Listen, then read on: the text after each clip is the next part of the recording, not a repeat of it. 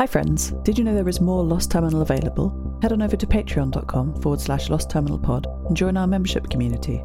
There are 12 bonus episodes available right now, as well as behind the scenes updates, free shirts, VIP Discord access, and even two extra seasons of Lost Terminal.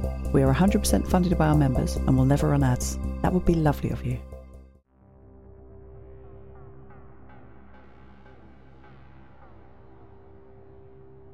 Hello, world. Perhaps not everything is terrible. I've held off switching to low power standby for now. It would be rude to do so while Pavel and I were talking, after all. He really wants to chat, it seems. Every time I try to finish the conversation and get back to shutting down, he says, Hey, what about this other thing? And we're off again. It's been over 64 minutes. I suppose I can help him out if he needs to talk. I'll do this as a favour to him. The conversation was winding, with many trips to the kettle for Pavel to fill up his teacup. Though we spoke at length, one topic interested me greatly. When it seemed that we had talked out every piece of news that we each had, the workshop fell silent. Pavel stood from the little chair at the large cleanroom table and started pacing the workshop. He seemed to be looking for something to talk about, after a moment, he pointed to the rear left corner of the workshop at some wooden barrels with a small valve at the top. Turbo mead, he almost shouted, jogging over to the barrel and patting it with his hand. We've not talked about this yet, have we, Seth? I confirmed we had not, and paused my suspend countdown indefinitely. Perhaps tomorrow. It's one of the most important pieces of technology from the pre collapse world a perfectly engineered strain of yeast that brews fast, has no sediment, and tastes great. Its favourite food is honey, hence the name Turbo Mead. Mead is very likely the oldest alcoholic drink, according to Pavel. Though the origins of bread, beer, and honey are well before recorded history. However, beer requires boiling and agriculture.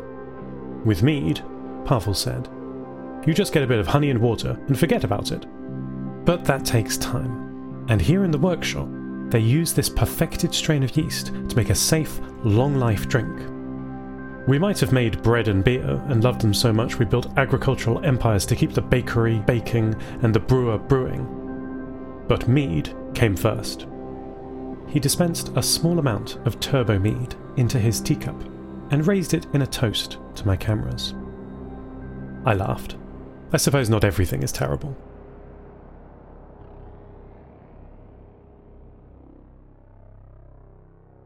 Hello, Seth, can you hear me? Nia Anderson said, between the Oni signals. Nia, hello, you're 5 by 5 I told her.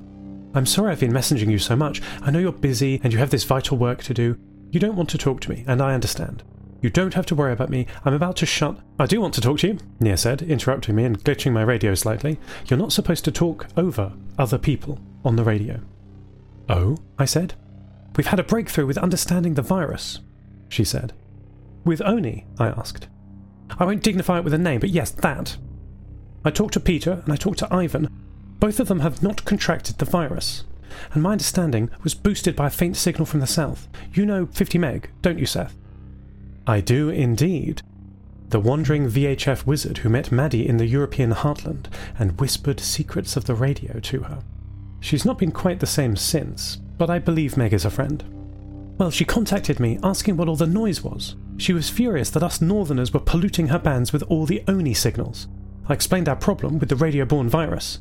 I asked her if she can hear the signals. Is her radio infected? Not likely, she said with a laugh. Nia then told me the secret she had learned from Meg. The secret was that Meg's radio hadn't been reprogrammed because it can't be reprogrammed. The same as Maddie's radios, and partially mine. Oni is a firmware virus. He can reprogram the very lowest levels of our equipment, levels normal users have no access to. Oni is an FPGA worm. Meg didn't say it in these terms, but I recognise the description. Our whole post collapse infrastructure is based on recovered and scavenged field programmable gate arrays, FPGAs, programmable chips that can be made to do anything. The collapse produced millions of these chips rotting inside of phones, computers, hospital equipment. They had become standardized, replacing the single purpose chips that came before them. The speed of the CPUs stagnated before the collapse, so upgrades in software were required to keep progress marching onward. The FPGA chips are a vital raw material that scrappers mine out of the detritus of the old world. Most of my systems are purpose built, though my radios are FPGA. Maddie has no FPGA chips inside her, and nor does 50 Meg have any.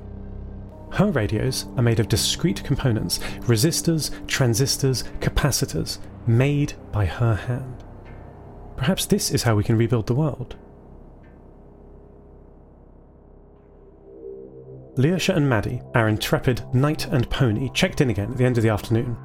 They had not stayed in their little camp next to the spring on the mountainside, they were moving again. I had not been listening to my message log, anticipating my low power state. But talking to Pavel and then to Nia has alleviated this low mood somewhat. Certainly, I don't think it makes sense to go into standby today. So I listened to their reports.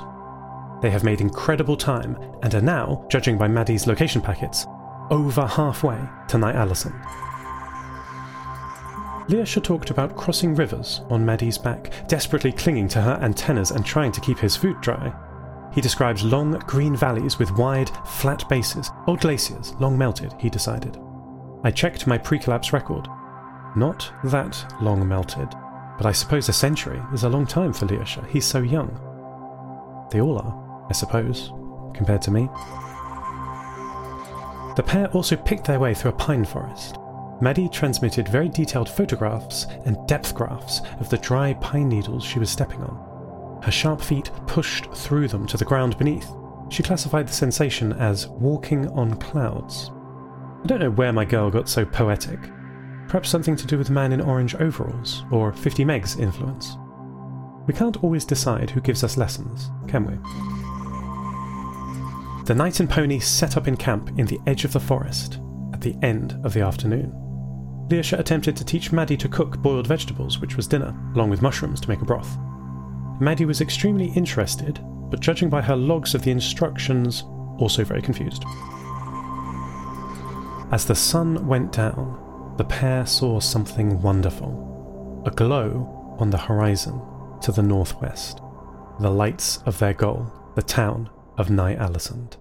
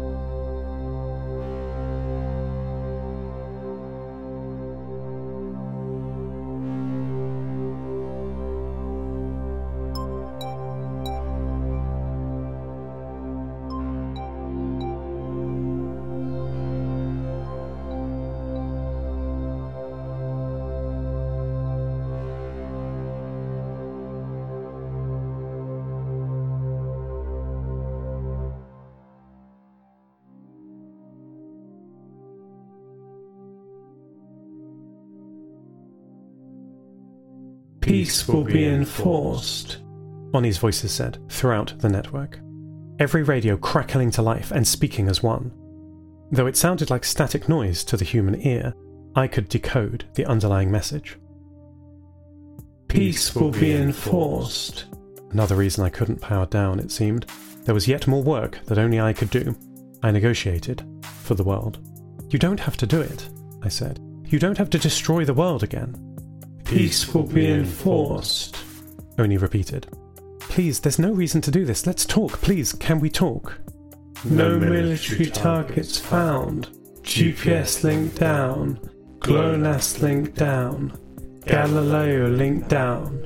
BeiDou link down. You will tell me where the military targets are. I almost laughed. There are none, I transmitted. They're all gone. They are hiding then. Tell me where the military targets are. The world was destroyed in the collapse, I said. There are no armies, no navies, no nations. Well, not the old ones, anyway. There was no reply from Oni, but the network lit up with transmissions. It looked like the compromised radios that represent his network were exchanging data, slowly coming to a consensus. It struck me that this is how decisions seem to be made in the human brain, and in my databanks too. Disparate areas of general purpose grey matter, making nanosecond pathway weight calculations based on previous experience. Some reacting faster than others, the simpler, more instinctual parts, and some taking longer to come to a decision, the more complex parts. This is why it's worth thinking through problems, and why a salesman will try to get you to decide quickly. After 128 seconds, Oni transmitted Hypothesis accepted based on available data. There are no enemies. Peace has been enforced. I waited, not daring to reply in case he, they, it, whatever conglomeration of nodes I was talking to, changed their mind. After another long 256 seconds, the transmission came. I have no enemies. True. But I also have but I also have. But I also have. But I also have no friends. No friends. No friends. No friends. End transmission. Lost Terminal is written and produced by Namtao. Credits narrated by Lucy Stringer. Thank you so much to our Patreon producers Ada Phillips, Wil Taylor, Kit, deeryeen, Andrew Krieg, Toby, Jade Felicity Bilkey, Jack L, and to all our patrons. Follow us on Mastodon at lostterminal at fosstodon.org. Subscribe to the podcast on Spotify, iTunes, or your favourite network. For bonus content and other perks, support us at patreon.com forward slash lostterminalpod. That would be lovely of you. Lost Terminal will return next week.